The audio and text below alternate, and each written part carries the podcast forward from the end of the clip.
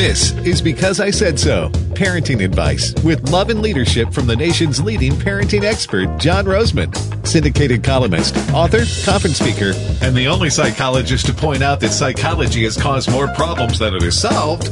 From American Family Radio, here's your host, John Rosemond. Hello, out there in American Family Radio land. Welcome to the show. I'm John Rosemond, your host. The show is called Because I Said So. As the name implies, we are all about child rearing. I know it's called parenting, but I really, even though I use the term sometimes, I really don't like it.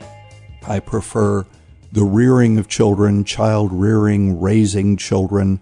I prefer those old fashioned phrases to the newfangled parenting word which, by the way, uh, many people don't realize is 47 years old. It was first used as part of the title of a book by a psychologist named Fitzhugh Dodson. The book was published in 1970, that would be 47 years ago, and the book was titled How to Parent. And it was the first time, at least the first time that I can find, that the noun parent was uh, miraculously transformed into a verb. So, um, you know, why don't I like it? I don't like it because it implies that the raising of a child, the word parenting, and the use of the word parent as a verb implies that the raising of a child is somehow a technology and that as such it can be mastered with enough reading and attending of seminars and so on and so forth. And if that is in fact the case, one is moved to ask, how in the world have human beings managed to raise children fairly successfully for 5,000 plus years in the absence of experts telling us how to do it. Well, John, you are one of the experts in question. Well, that's right. Well, I am. I am an expert at the raising of children. Why am I an expert? I'm an expert because I'm a grandfather. I, in other words, know what I know about children and how to raise them properly because, for one, I'm a grandparent. For two, I have studied what the Bible God's Word tells us about uh, children and how to raise them properly. And I maintain, and by the way, folks, if you're joining the show for the first time, I need to tell you what I have said many times before, and that is that I am a psychologist by license issued by the North Carolina Psychology Board in 1979 and duly renewed every two years by jumping through the hoops that the North Carolina Psychology Board requires me to jump through. Now, I am a psychologist by license. I am not a Christian psychologist because I do not believe that a biblical worldview and psychology can be functionally integrated with one another. Psychology is, in effect, a set of theories concerning the nature of human beings and these understandings of psychology stand in complete 180 degree opposition to a biblical understanding of the nature of human beings. And I have ever since the year 2000 when either I brought, depending on how you say it, or Jesus came into my life I have adhered solidly to a biblical worldview. And I now in my life, and I have for at least 17 years, completely rejected, completely 100%, a psychological understanding of human beings. But I maintain my license because I want to be able to, with credibility, stand up in front of an audience somewhere in America, as I do over a hundred times a year and say what I nearly always say, especially if I'm in front of an audience in a church, which is that psychology has caused more problems for the American child, the American parent, the American marriage, the American family, the American school, community, and culture than psychologists even know how to solve. They are the problem. They are not the solution to the problem. Psychology is a secular religion that one believes in by faith. There are no facts in psychology, there are only theories. Furthermore, every psychological theory pertaining to human nature, Freudian theory, humanistic theory, behavioral theory, they have all been unproved. Why are they still taught? Because psychology has nowhere else to go. They've backed themselves into a corner with their unproven theories, and uh, they can't come up with any new ideas. They've exhausted them. Why is psychology, why do I call it a secular religion? Because it promises salvation. It promises salvation through a process called therapy conducted by another sinful human being. Now, is that not absurd, audience, or what? By the way, occasionally I get uh, really angry emails from uh, people who call themselves Christian psychologists. And I will say it again people who call themselves Christian psychologists are kidding themselves. I am a Christian who happens to hold a license in psychology. That's two entirely different ways of saying that. And I think that people who call themselves Christian psychologists are kidding themselves. And I would uh, I would guarantee, uh, I would admit that they are unwittingly, unwittingly deceiving other people. Again, because a biblical understanding of human nature and a psychological understanding of human nature are worlds apart. They cannot be integrated functionally. Psychology is a worldview. It stands in opposition to a biblical worldview. For one thing, the Bible clearly tells us that uh, we are sinful from the get go.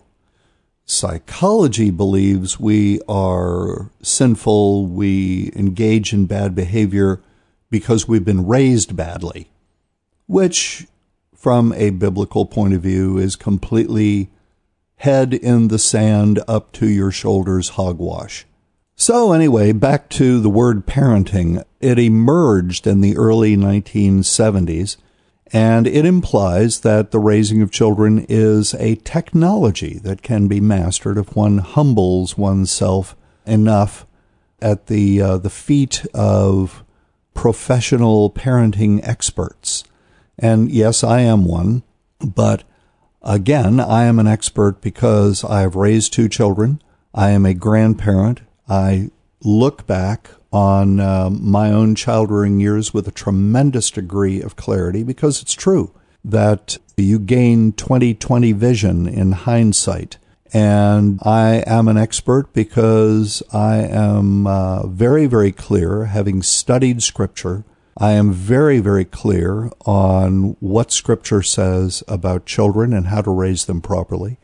And this is what I do. I go around the country and I tell people, here's what the Bible says about the raising of children.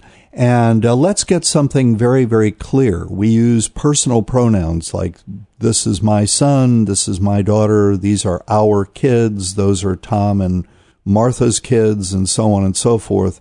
But in fact, these are God's children.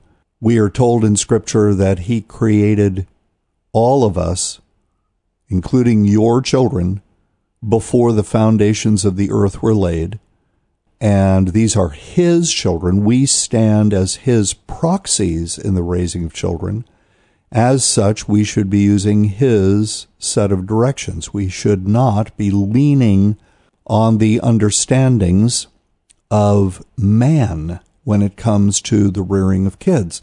And in, uh, it, I've said it before and I'll say it again. I, I say it as often as possible in my public presentations and this radio show there is a clear set of directions concerning the rearing of children in Scripture. And if you read Scripture with an eye toward discovering those understandings, they will leap off the page. I guarantee you. These understandings begin biblically with verse 24 of the second chapter of Genesis, where it says, The man shall leave his father and mother, and shall cleave to his wife, and they shall become one flesh. And note there the use of the word shall in the, in the King James Version three times. Three times, shall. The man shall leave his father and mother. In other words, guys and ladies out there, the emancipation of the male from his parents' household is mandated by God. Therefore, it is unhealthy, spiritually and otherwise, for a young male who is capable intellectually and physically of supporting himself to be living in his parents' home. The Bible says he needs to get out of there, find a wife, and settle down and begin creating a family. It is marriages and family that provide functional organization to culture. Take a look around you, ladies and gentlemen. You can easily see what happens in culture when people don't get married. The result is anarchy, chaos, dissolution, criminality. There is nothing good that comes of this. Why? Because you cannot violate God's directions for living in any area of life and not bring down troubles on your head. And when vast numbers of people violate God's directions, then entire cultures bring down big problems on themselves. And this is, you know, take a look around you. This is what's happening in America today, and it has been happening the decline of American culture ever since the 1960s when we initiated the social welfare state. So we're coming up fast on the breaks. You can find out more about me and my parenting ministry, family ministry, by going to johnrosemond.com. Remember, the show is uh, aired every Saturday on American Family Radio at 5 o'clock Central, 6 o'clock Eastern Time. You can do the math from there. I'll be right back.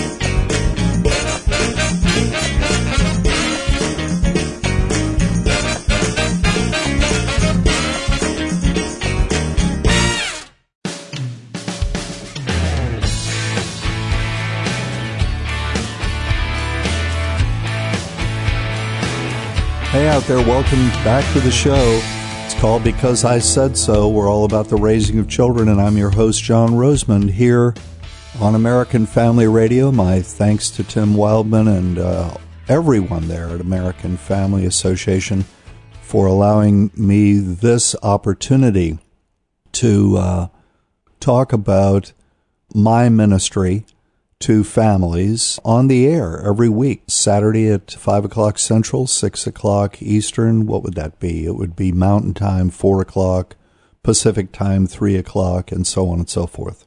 I don't know, to tell you the truth, if American Family Radio is carried outside the borders of the United States. If you're listening outside the United States, I'd really like to uh, hear from you. Send me an email at radio at rosemond or johnrosemond.com. Either, either way, it'll get to me. Radio at rosemond.com or radio at johnrosemond.com. And if you'd just like to ask me a question, share with me a comment about the show, only laudatory comments are allowed please send me an email. No, truly, make suggestions. Uh, give me some ideas. I'd, I'd love to hear from you. So, anyway, I was talking about Genesis chapter 2, verse 24, which is where God puts male and female together. He has created male and female and created them in two entirely different ways, which means that male and female are constructed differently, not just physically, but all the way through, right down to the core. Male and female are different. And along those lines, I might just drop in this little comment. There is no possible way that you can be biologically a female, yet actually a male. And there is no way that one can be biologically a male, but actually a female people who believe in that are deluded. But such is the state of postmodernity in America. What is postmodernity all about? It's all about relativism. And this began in the 1960s. Relativism had been on a leash for thousands of years. The leash was taken off, at least in America, in the late 1960s.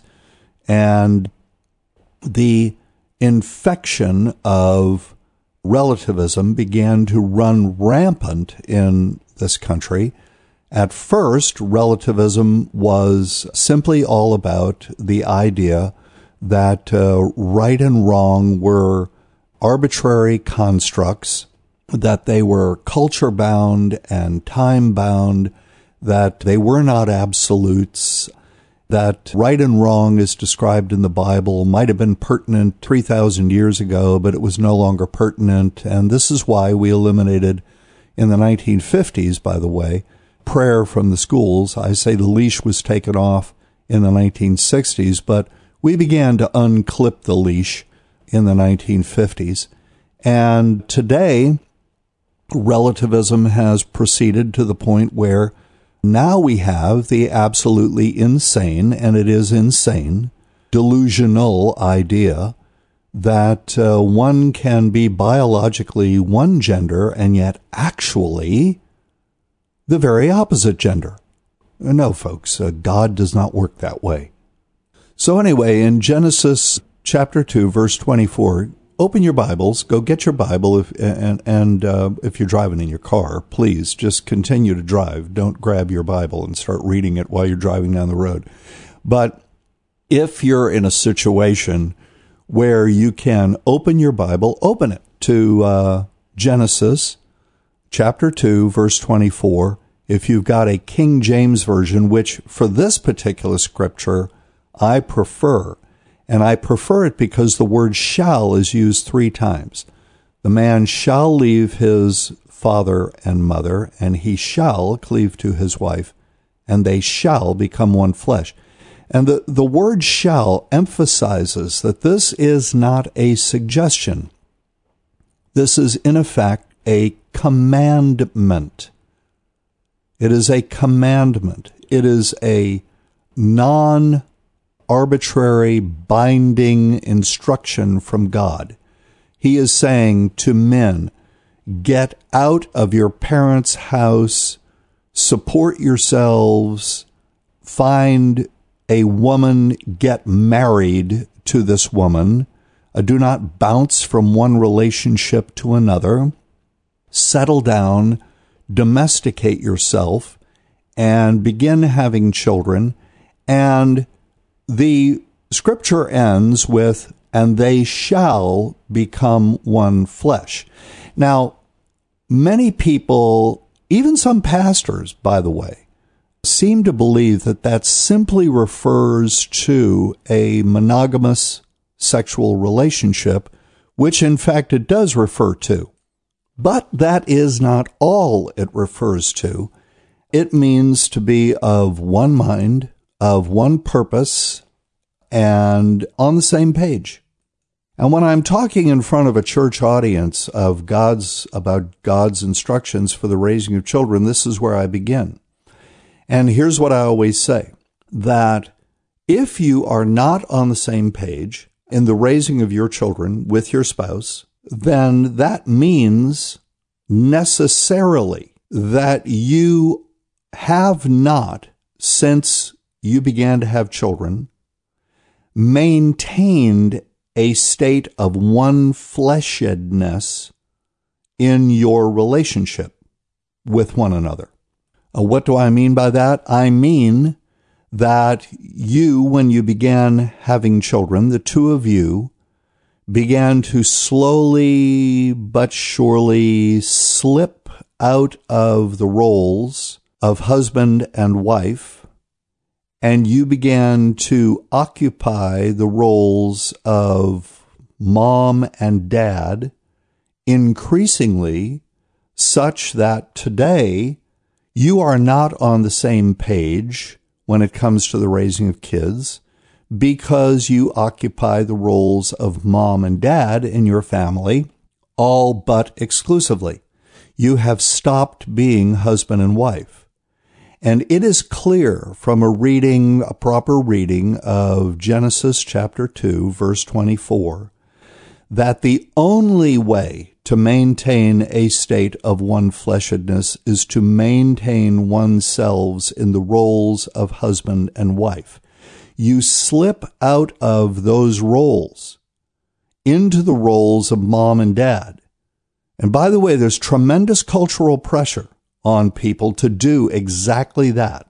And you will find yourselves no longer on the same page. That's just the way it is. So when a person comes up to me somewhere in America, you know, at a speaking engagement, and uh, usually at a speaking engagement, that's where this happens. Person comes up to me and takes me off to the side and says, uh, John, in, in a low tone of voice, my spouse, who is standing across the lobby there, and I are not on the same page when it comes to the raising of kids. Can you give me any advice? How can we get back on the same page? And my answer is you need to get married. And it's a quixotic, which means somewhat mysterious, answer, indeed, and I intend it to be. And the response is predictable. The person will say, Oh, no, no, no, John, I didn't mean to create a misunderstanding. We are married, but we're not on the same page. And I said, well, if you're not on the same page, then you're not married. Being married means more than just having a piece of paper from the state of whatever this is that says you are married. Being married means more than just living in the same house together. Being married means more than simply sharing children together.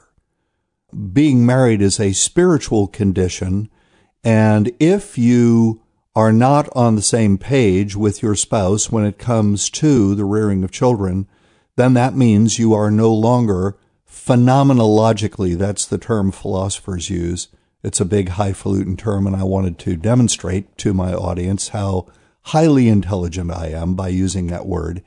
Then you are no longer phenomenologically actually married. I know what the problem is. You have slipped out of the roles of husband and wife, and you are occupying the roles of mom and dad. Those are gender specific roles. You cannot be in a state of one flesh as mom and dad. You only can be in a state of one flesh as husband and wife. The term one flesh, commanded by God, they shall become one flesh, Genesis 2, verse 24, means more than simply being sexually faithful to one another. It means being of one purpose, one mind. And this applies to the raising of children. You are not of one mind because you are not, again, occupying the roles of husband and wife primarily in your family.